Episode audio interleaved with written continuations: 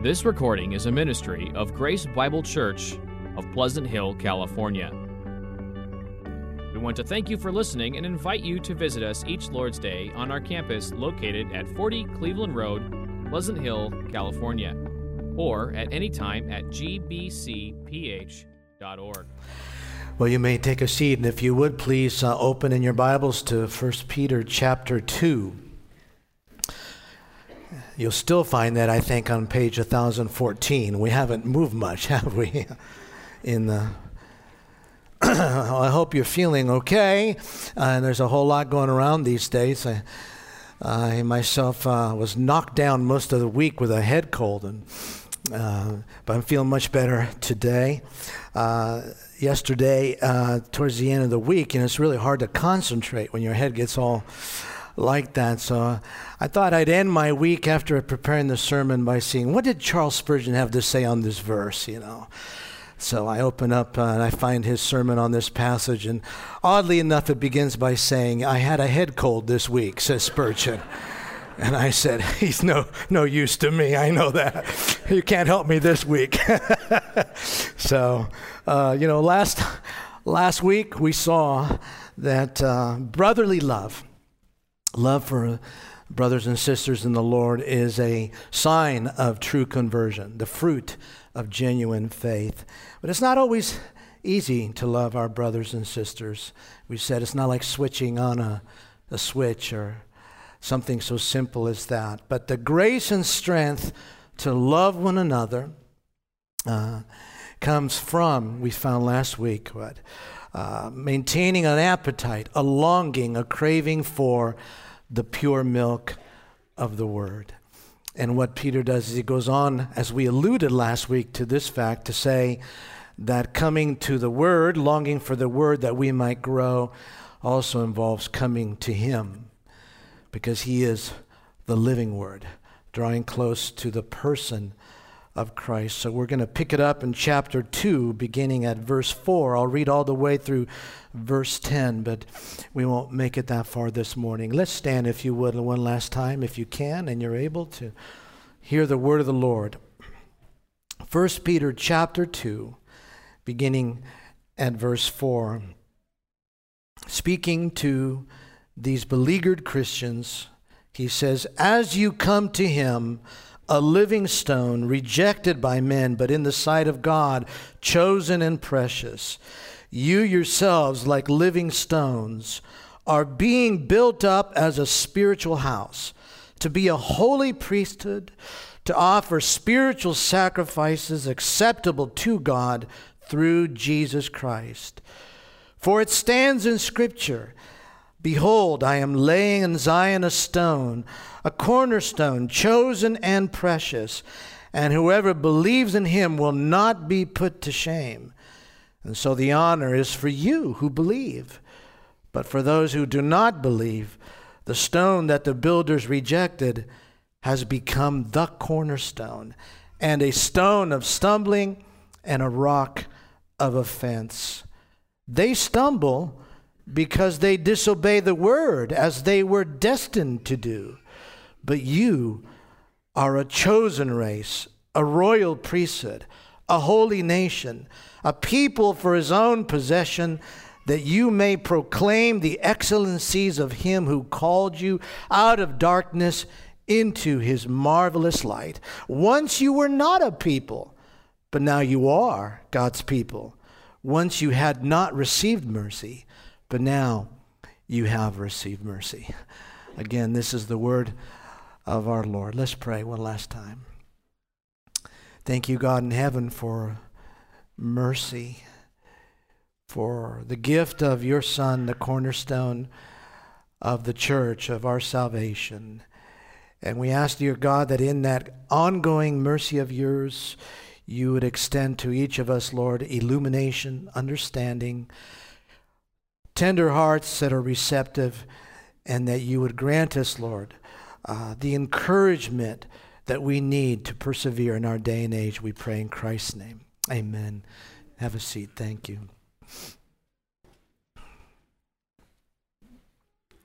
Well, in our verses this morning, verses 4 through 10 that I just read, uh, Peter brings his description of who his readers are in Christ to a glorious climax. Uh, he is speaking of what? He is speaking of their new identity as Christians, uh, their identity in Christ through their union with Christ by faith.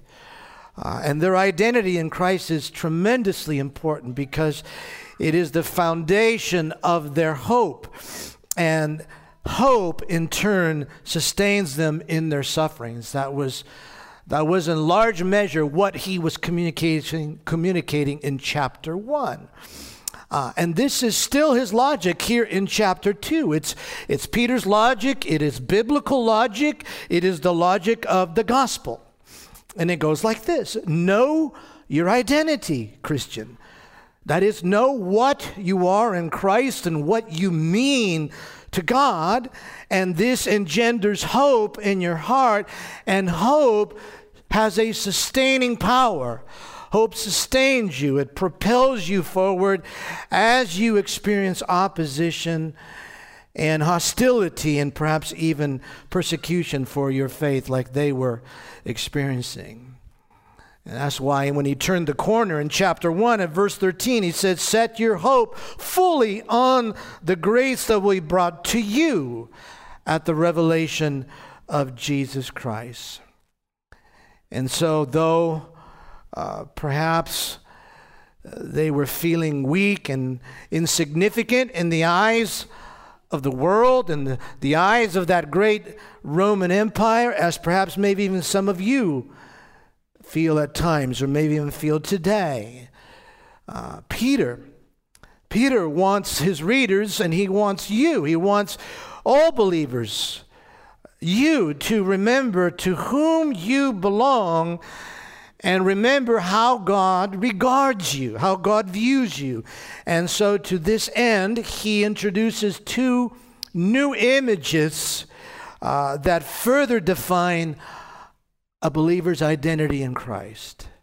He says, Believers are members of a spiritual house built upon Christ, and we are members of a holy priesthood a spiritual house, and a holy priesthood. And these are wonderful images, these are wonderful titles that speak of spiritual realities that, if understood, they should bring you great encouragement, uh, great hope. Uh, but they are, I must point out, they are primarily in the context corporate images. You are members of a spiritual house. You are members of a holy priesthood. And though we apply it personally, he is now at this point not thinking about believers in isolation from one another, but believers together as a spiritual house and a holy priesthood. And that is what he introduces here then in regards to their identity in Christ. And we've repeatedly emphasized the importance of identity because that's a major topic today, is it not? Because how you answer the question, who are you, immediately leads to the next question, well, then what are you here for then? If this is who you are, then what, what are you here for? And that, of course, touches every aspect of your life, every sphere of, of your life, everything that you do. Who are you, you see?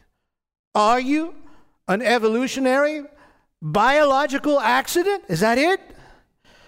The product of mere chance? Is this life all there is? Well, then, what are you here for? Or is there much more? And are you much more than just an accident. So, Christian identity, how you answer that question, becomes very foundational and to how you live your life, how you view your life. And we've mentioned that it's not defined by what you are in and of yourselves, the good and the bad, nor by what you choose to now identify yourself as, the way the culture constantly beats into our thinking. But Christian identity uh, is defined by what God has done, is doing, and will do in you and for you. That's the essence of, of who you are. What God has done, is doing, and will do for you in Christ Jesus, individually, but also corporately. Because God does some of his greatest works together when we're with one another. And so this passage tells us that he is building us up into a spiritual house. And that's the only image I want to look at this morning. I, I gave you more in your outline, but that's as far as we're going to go. Uh, he is building us up into a spiritual house. The main statement, the main affirmation, the main verb is found right there in verse 5. You yourselves, what's he say? Are being built up. You are being built up as a spiritual house. And the emphasis in, he, in Peter's writing is on what God is doing. Uh, Paul tends to emphasize that we build each other up, and that's true. But here, Peter is saying, You are being built up. God is the builder here. And the house that God is building is, he says, spiritual. A spiritual house. Well, of course, he's not building a literal physical house. The house that God builds is spiritual because it's empowered, it's animated by the Holy Spirit who dwells in each individual believer and dwells in the church corporately. I think what Peter's doing here is he's identifying the church. And remember, the church, it's not a place, it's not a building, it's you. He's identifying the church as the new temple of God. He doesn't use the word temple here, but he says you're a spiritual house. And the term house is used frequently in the Old Testament to speak of the temple. I placed some verses there for you from 2 Samuel and so forth. And the term house is also used uh, to speak of the temple in the New Testament as well. You have some of those verses there I mentioned for you. What temple am I talking about? I'm talking about the temple, uh, the Jewish temple, where Jewish worship took place uh, under the Old Covenant in Israel, which was, we believe, still standing at this moment when Peter wrote these things. And so he's defining uh, the church, the people of God under Jesus, as the new temple. And what, what was the temple? The physical temple to the people of God uh, to Israel? Well, the temple was the place where God manifested his presence. It was the place where God manifested his glory. It was the place where people came to draw near to God, to, to worship God, to be received by God through the atonement. And what Peter is saying is that what Paul has said and what Jesus himself said is that this, this physical this physical building of, known as the temple of God, constructed in the times of the Old Testament, that physical temple pointed forward. It pointed forward and it anticipated or it prefigured the, the new temple of God the place where God now dwells, the place where God now manifests his presence through the Holy Spirit, and that is the church, the people of God. Where do we draw near to God now? We don't draw near to Him in some mountaintop, some place, a specific building, one place in Palestine. No, we are the temple of God. The church is the dwelling place of God. He says to, Paul says, to the church at Corinth, to remind them of the, the importance of who they were. In 1 Corinthians chapter 3, 16, he says, Do you not know that you, you collectively, plural, are God's temple and that God's Spirit dwells in you? That's what Peter's doing. He's, he's associating, he's redefining the, the church as the new temple of God. Uh, Paul goes on in the letter to the Ephesians in similar manner in Ephesians chapter 2. He's writing to Gentile Christians, people who were not Jews, who had no part in Jewish worship. They never went to the, the temple and went as far as uh, the Jews could come. And, and he says to them in, in, in, in Ephesians chapter 2 You are no longer strangers and aliens, but you are fellow citizens with the saints and members of the household of God there's one image. Built on the foundation of the apostles and prophets, Christ Jesus himself being the cornerstone. There's the same imagery. In whom the whole structure, being joined together, grows into a holy temple in the Lord. In him you also are being built together into a dwelling place for God. How? By the Spirit, he says, by the presence of God's Spirit. So Peter is identifying the church, the new covenant people of God, as the, the new temple. And he says we're being built, just as Paul said, we are being built. And what's that imply? It implies that there's a process that's still going on. You are being built. We're not complete. There's no Christian individually or, or no local church corporately will be complete in this age, right? Every Christian you see, including yourself, uh, has a sign I want you to imagine over him or her head that says, under construction. So when you run into a Christian and they frustrate you, and we do frustrate each other, don't we? When you're on your way here, you bump into somebody or someone lets you down, just picture this sign over their head that says, under construction. Not yet. God has begun a great work, but he, we are not yet finished. This calls for what? It calls for patience and forbearance and the love that he's talking about with one another.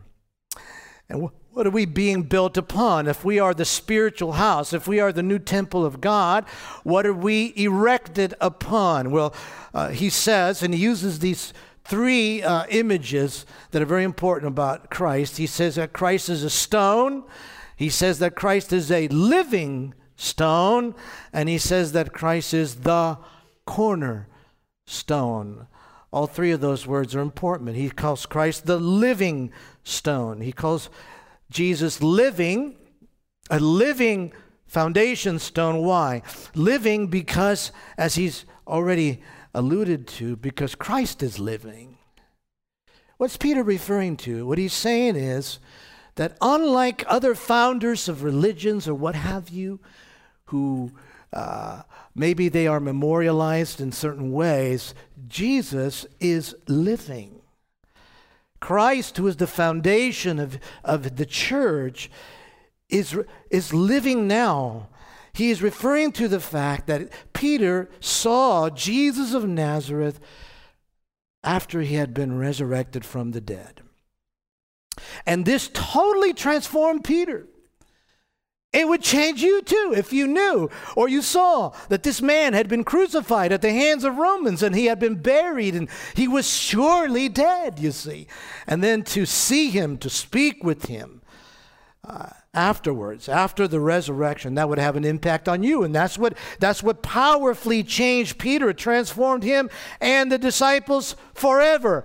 Ask yourself, what is it that, that, that changed this man Peter, took this man Peter, who on the night that Jesus was arrested ran away, who on the night when Jesus was arrested denied he even knew Jesus three times, who took this man what happened to this man that he he changed from that to 40 days later standing up and preaching salvation in the name of Jesus Christ alone and facing persecution and being willing to die? You see what what what changed what changed is that uh, Jesus was alive and, and, and Peter knew it, you see. And so he says he's a living stone. And so he says, We, like living stones, are being built upon Christ, who is the living stone. And we are living stones because we derive our spiritual life from Him. That spiritual uh, energy that Christ possesses as the resurrected Savior is, is put, placed in you, Christian. You have spiritual life because you are connected to the living spiritual life giver. And Paul says in Ephesians 2, he says that even when we were dead in our trespasses, chapter five, verse 5, he made us alive together with Christ. He connected you to Christ. That's what happened to you when you were born again. What happened? Why? What changed in you? What transformed you? What what changed you? Uh, like what changed Peter? Uh, what it was is that you were u- united to Christ by faith in a mystical spiritual way you can't see, but that spiritual life entered you now, and it comes from the Holy Spirit. And so he's a living stone, but he uses the word stone. And that's very interesting as well. You know, there's two terms for that could be translated stone. I mean, a rock, and that is uh, lithos, and petros or petra. You know that Simon Barjona was named Petros, right? Peter. And so here is Peter, and he decides to not use the same word for Christ, but he uses the word lithos. And why is that? Because Petros referred to loose rock. Uh, that had not been shaped in any way. I guess we'd say Peter had a loose mouth. He was a loose rock. He says, But I'll tell you what, Jesus is the lithos, you see. Uh, lithos was rock that had been chosen, chiseled, prepared, formed, and shaped rightly, correctly for its placement in a building, you see. And so, what Peter is saying there, and it's really interesting, again, knowing what his name means, he's saying Jesus is the only true rock, stone that has been fit to be the foundation of salvation the foundation, the cornerstone of salvation, the cornerstone of the church, the new people of God. Only He is fit to be Messiah and Christ and Savior. And how so? Because, because of His unique nature, which is what made what He did so important. Uh, 1 Timothy 2 5, Paul says, There is one God and one mediator between God and man. The man Christ Jesus. That's the one, you see.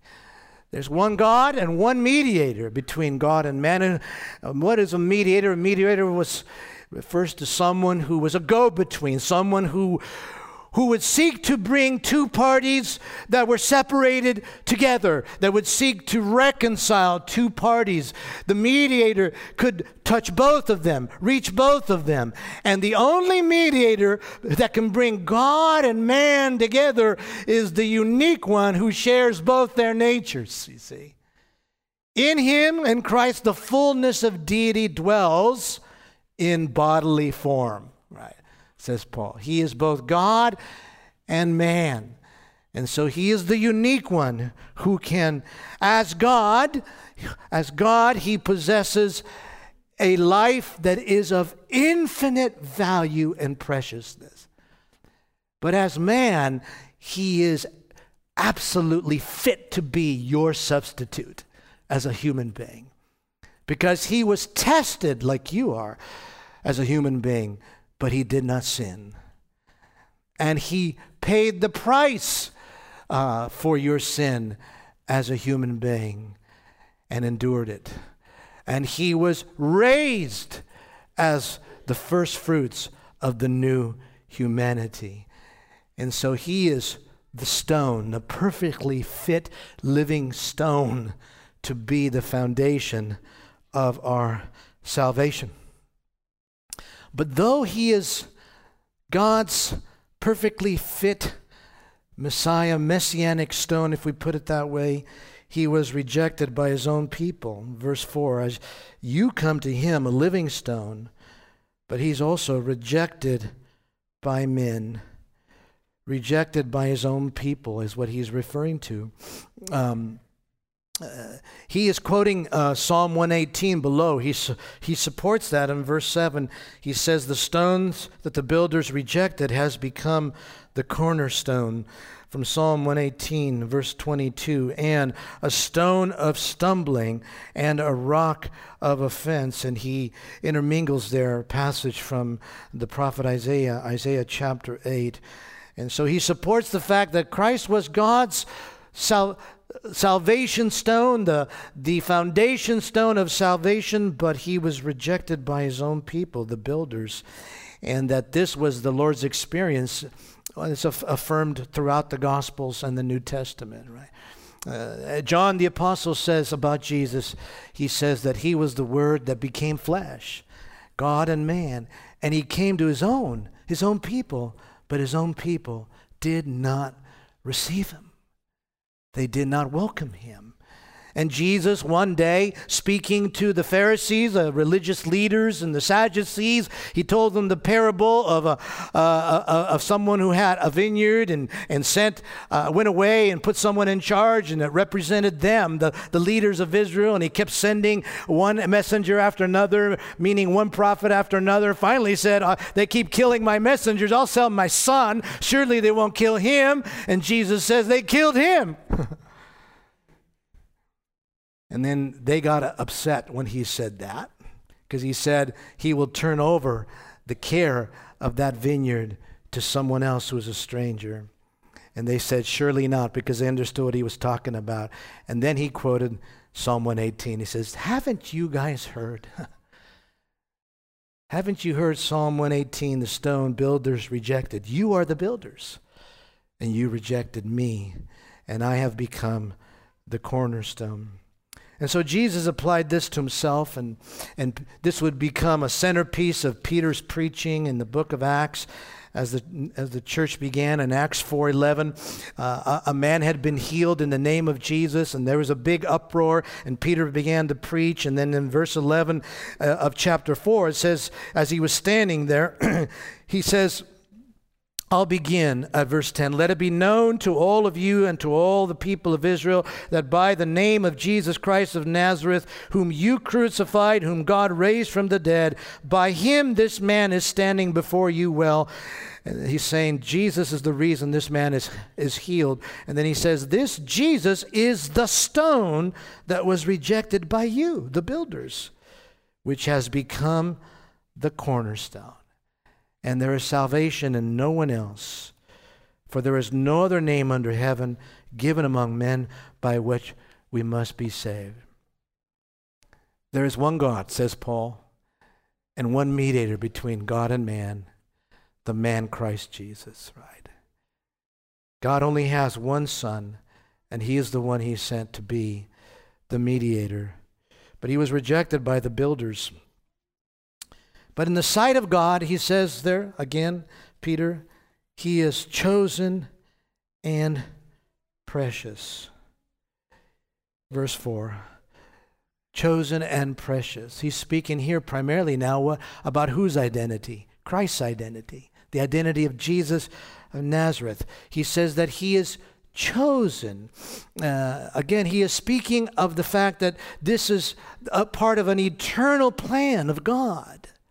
He is speaking of the eternality of the Son of God who entered the human race and became Jesus of Nazareth. If you look back and remember verse 20 of chapter 1, it says, He was foreknown before the foundation of the world.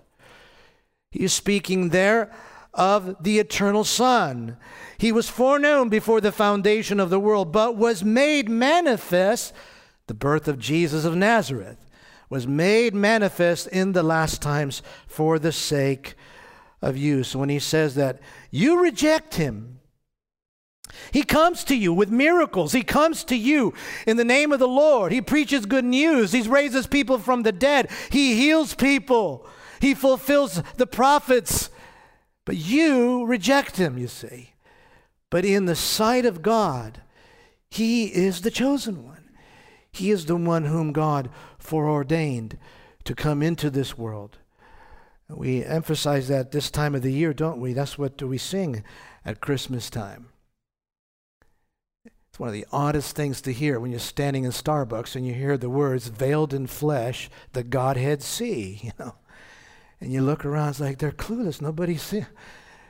Veiled in flesh, the Godhead see. That's what Peter's saying. He's the chosen one who came. God sent him to be manifest for us, to become that cornerstone. And he is precious. That word means honored. In fact, it's the same word translated honor in verse 7. It means to be something of that is highly valued, uh, something of great worth. And of course, the Son of God would be of great worth intrinsically. He is the Son of God. But the emphasis here is not on his intrinsic value, but on the Father's evaluation of him. He said, In God's sight, in the Father's sight, he is precious. He is uh, of great honor. He is of great worth. And so we, we can imagine this was affirmed to Peter when two times a voice was heard. Coming from where? Somewhere. Twice a voice was heard uh, regarding Jesus saying, This is my Son in whom I am well pleased. You know, people still reject Jesus. Um, they reject his name. They mock him. He's a swear word.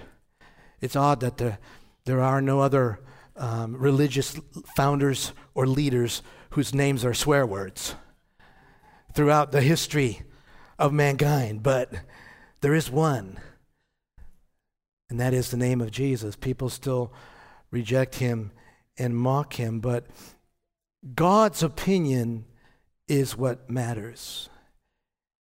And in the Father's sight, the eternal Son who became flesh, he is the chosen one, the only name under heaven by which we may be reconciled, the only mediator between God and man. And he is to be honored. He is precious. He is of great value.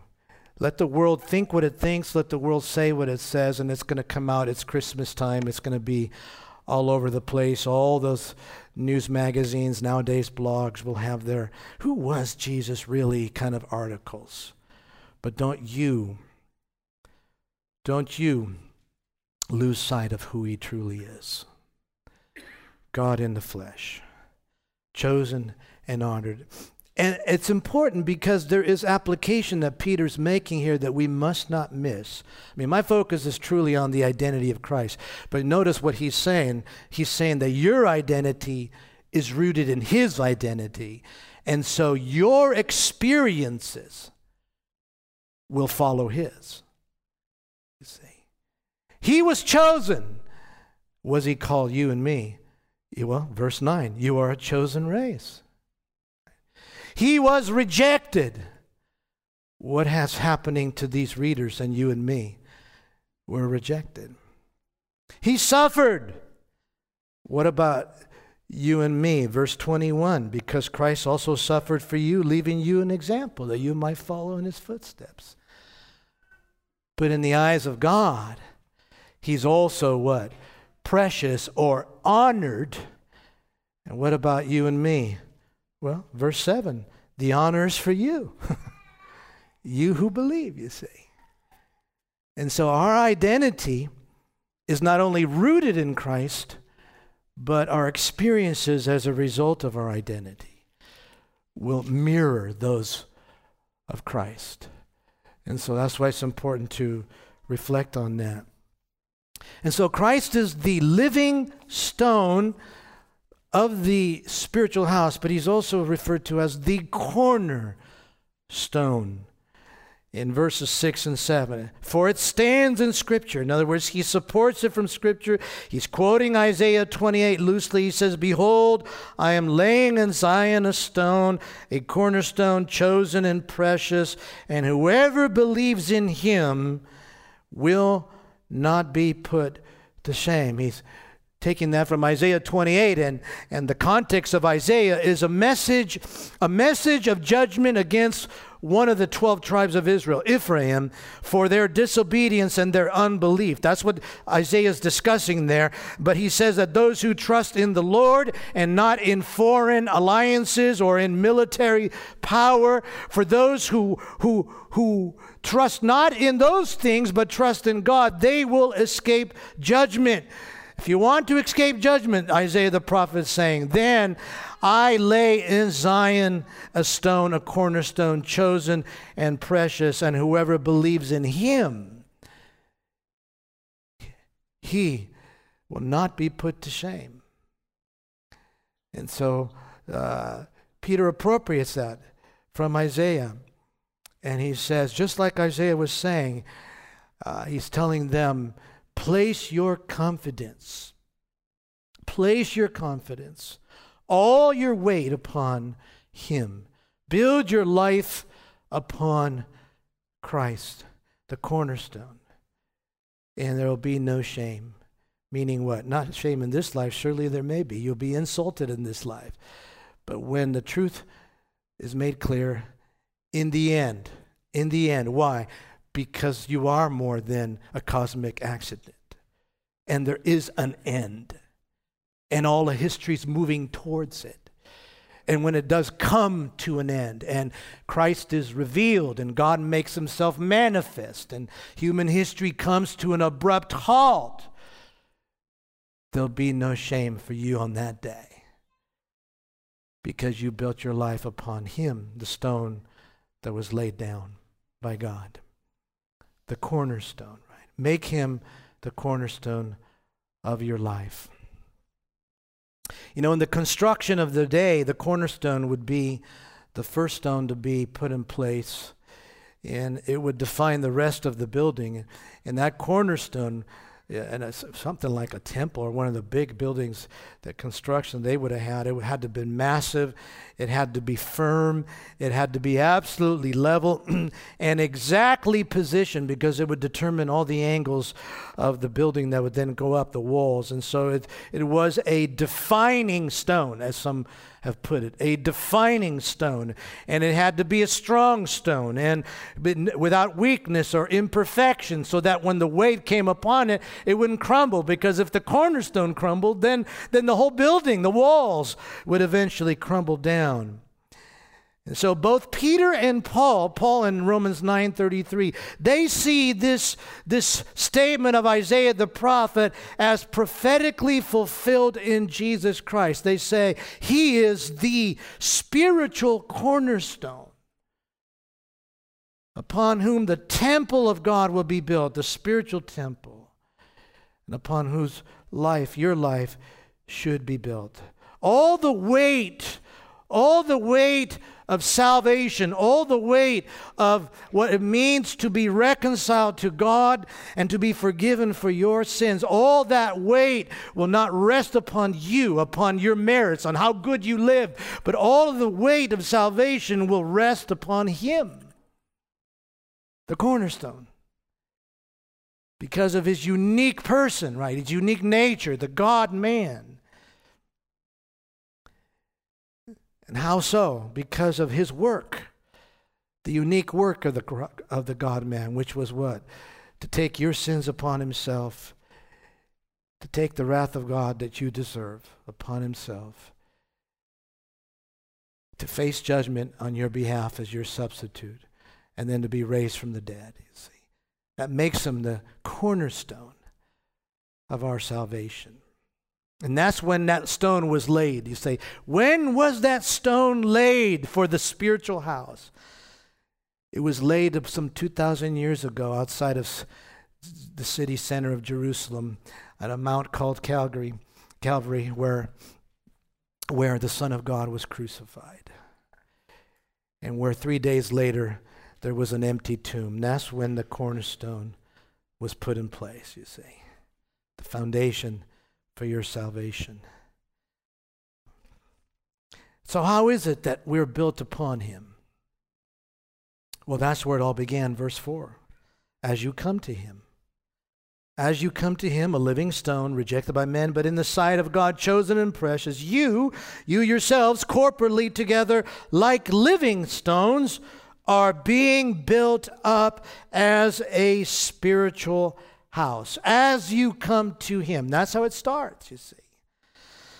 As you come to Him or coming to Him, uh, we are built up.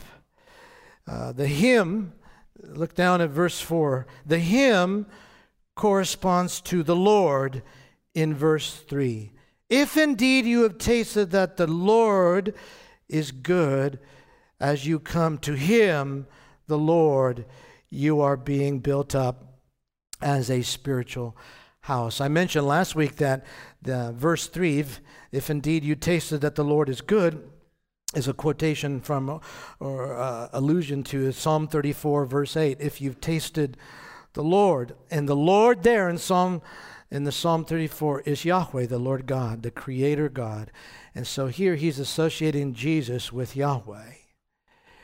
And he's saying, as you come to the living God through Jesus, who is God in the flesh, you are being built up into a spiritual house. You know, verse 3 if indeed you've tasted the Lord is good by faith, you've seen that God is true, He's real, and He is good through His Son, the Lord Jesus Christ. That verse uh, motivates verse 2 and verse 4.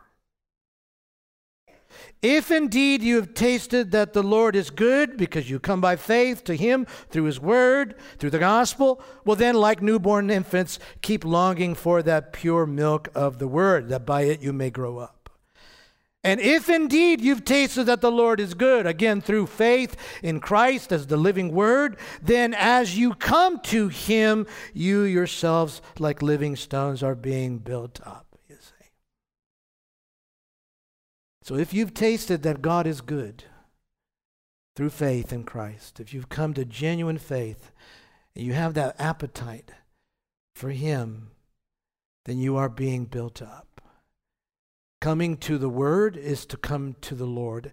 And it's here essential that we remember that growth comes, growth in the Christian life and in the church is the result of our continual coming to Christ, a person, not just a set of doctrines, not a doctrinal statements hidden somewhere in a drawer in my office, but we are coming to Him, a living person we are coming to Him. This is not speaking of the first time when we are born again. This is our continual walk together as Christians. We come to Him in our community groups. We come to Him in prayer. We come to Him together in corporate worship. We hear the word preached. We, we, we raise up our praises in, in exaltation. We keep coming to Him together, even as you come to Him alone uh, individually. But His focus here is, is corporate. As we keep coming to Him, to a person, as we see Him, as we hear Him, as we understand Him, it's then that corporately together we are being built up as that spiritual house, that temple in which God dwells. I don't think I need to even say the, the obvious, which is if you don't come to Him, you aren't being built up. There's only so far you can go cooking your own meals. The Spirit dwells in the church. He dwells through each of you and moves through each of you. And as we come to Him and see Him for who He is, He keeps building us up into that spiritual house. It's just no accident. It's no accident. It's the plan of God. No accident that, and no surprise to me when people uh, go somewhere, but whatever it is that takes them somewhere, wherever it is you may go or you may have gone, if you do not find a good church and do not continue to come to Him, not just to some organizational meeting, not just to some event, but you are coming to Him because He is being put forth. Him, a person, Christ the King, Christ Messiah, Christ the Savior, Christ the eternal one, if you are not coming to Him, being fed Him, and not just little Bible facts, it is no surprise to me when I hear two years later that that person's life fell to pieces. Why? Because you are not coming to Him. And He is the fountainhead of your spiritual life. You are not meant to be a lone ranger. That is not in the plan of God.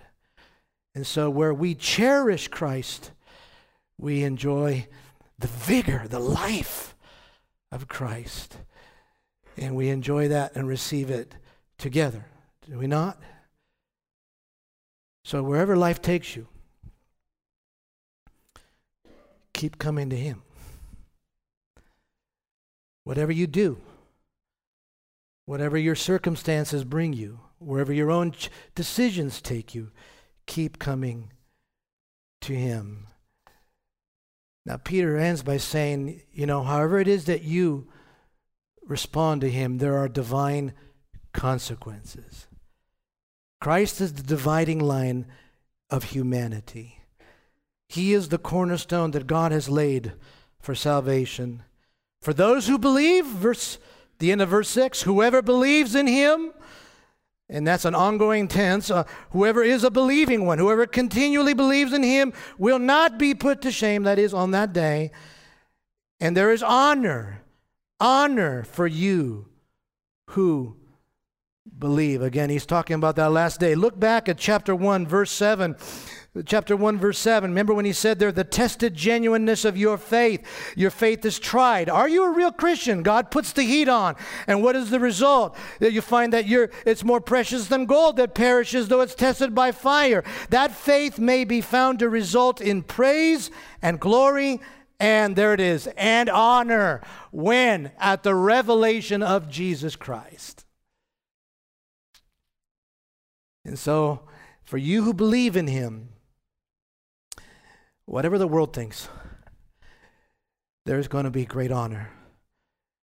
You are chosen and precious in the sight of God. But for those who reject, those who disbelieve, he, he goes on to say, but for those who do not believe, the stone that the builders rejected has become the cornerstone. In other words, the very most important stone that there is for eternity is the one you've rejected. And a stone of stumbling and a rock of offense. For those who reject Christ, there are very different consequences. The one who could have been the very foundation, cornerstone of your spiritual life and your acceptance before God you will now stumble over him, and that is, and you will fall. The image here is that of judgment. And why is that? Because verse the end of verse 8, they stumble because they disobey the word. We said, what was that last week? We says the word is the gospel, and the gospel calls for what? Faith but you have disobeyed that call. You've, you've turned it down. You have disobeyed the word. He's not talking about any one sin you committed in your life. He's saying you have rejected the, the only Savior. So you, you did not res- respond to the call. Come to me, all who are weary and heavy laden, I will give you rest. But you didn't obey that word. You said, I'll build my life on something else, you see. And someone asked, Does this frustrate the plans of God? That just people who reject the very cornerstone, the Son of God comes into the world and people reject him? Is that frustrate his plans? Does that ruin God's plans? Absolutely not. It's part of God's plan. They stumble because they disobey the word, end of verse 8, as they were destined to do. That's hard to hear, isn't it? Nothing frustrates God's plans, you see. Not at all. It says he has become the cornerstone. And it's been said by someone you either are trusting in him or you're tripping over him. But all of it is part of God's plans. You don't unmake him the cornerstone, he is the cornerstone. And so your response to him, whether believing or rejecting, will determine your relationship to God and will ret- determine your destiny. You say, but it says there as they were destined to do. What does he mean when he says that? He means that the rejection of Christ, the cornerstone, also fulfills God's purposes. And this does not mean that there's a group of people who really truly wanted to go to heaven, but they're in hell. But you see, they weren't destined. No, they didn't want heaven. And it doesn't mean that there's a group of people who are judged by God in hell uh, because they were made robots. No, the, the Bible says uh, there's no robots. All human beings are accountable. You say, well, how can both be true? Well, that's, that's God's problem, not yours. But he says this is something we need to understand uh, and accept. The Bible never exempts people from personal responsibility or accountability before God, and the Bible clearly affirms the fact that God is totally in control of all things, divine sovereignty. Peter's point really is mainly this here all human decisions fulfill the plan of God. All human decisions fulfill the plan of God, both belief and unbelief. I know it's hard to get your head around that, especially it becomes emotional when there's people in our lives that we love that to this point have not believed. But let Scripture be your guide. Uh, there's always hope. We don't know the plan of God, and we aren't supposed to try and mess with it or think we could somehow change the plan of God. Here's what's clear about the plan of God if you come to Him, do you want to? You see? Oh, don't think about did God make me? Does God want me to? No, no, no. Let's put it all in your hands. Come to me, all who are weary and heavy laden. I will give you rest. Well, what about you?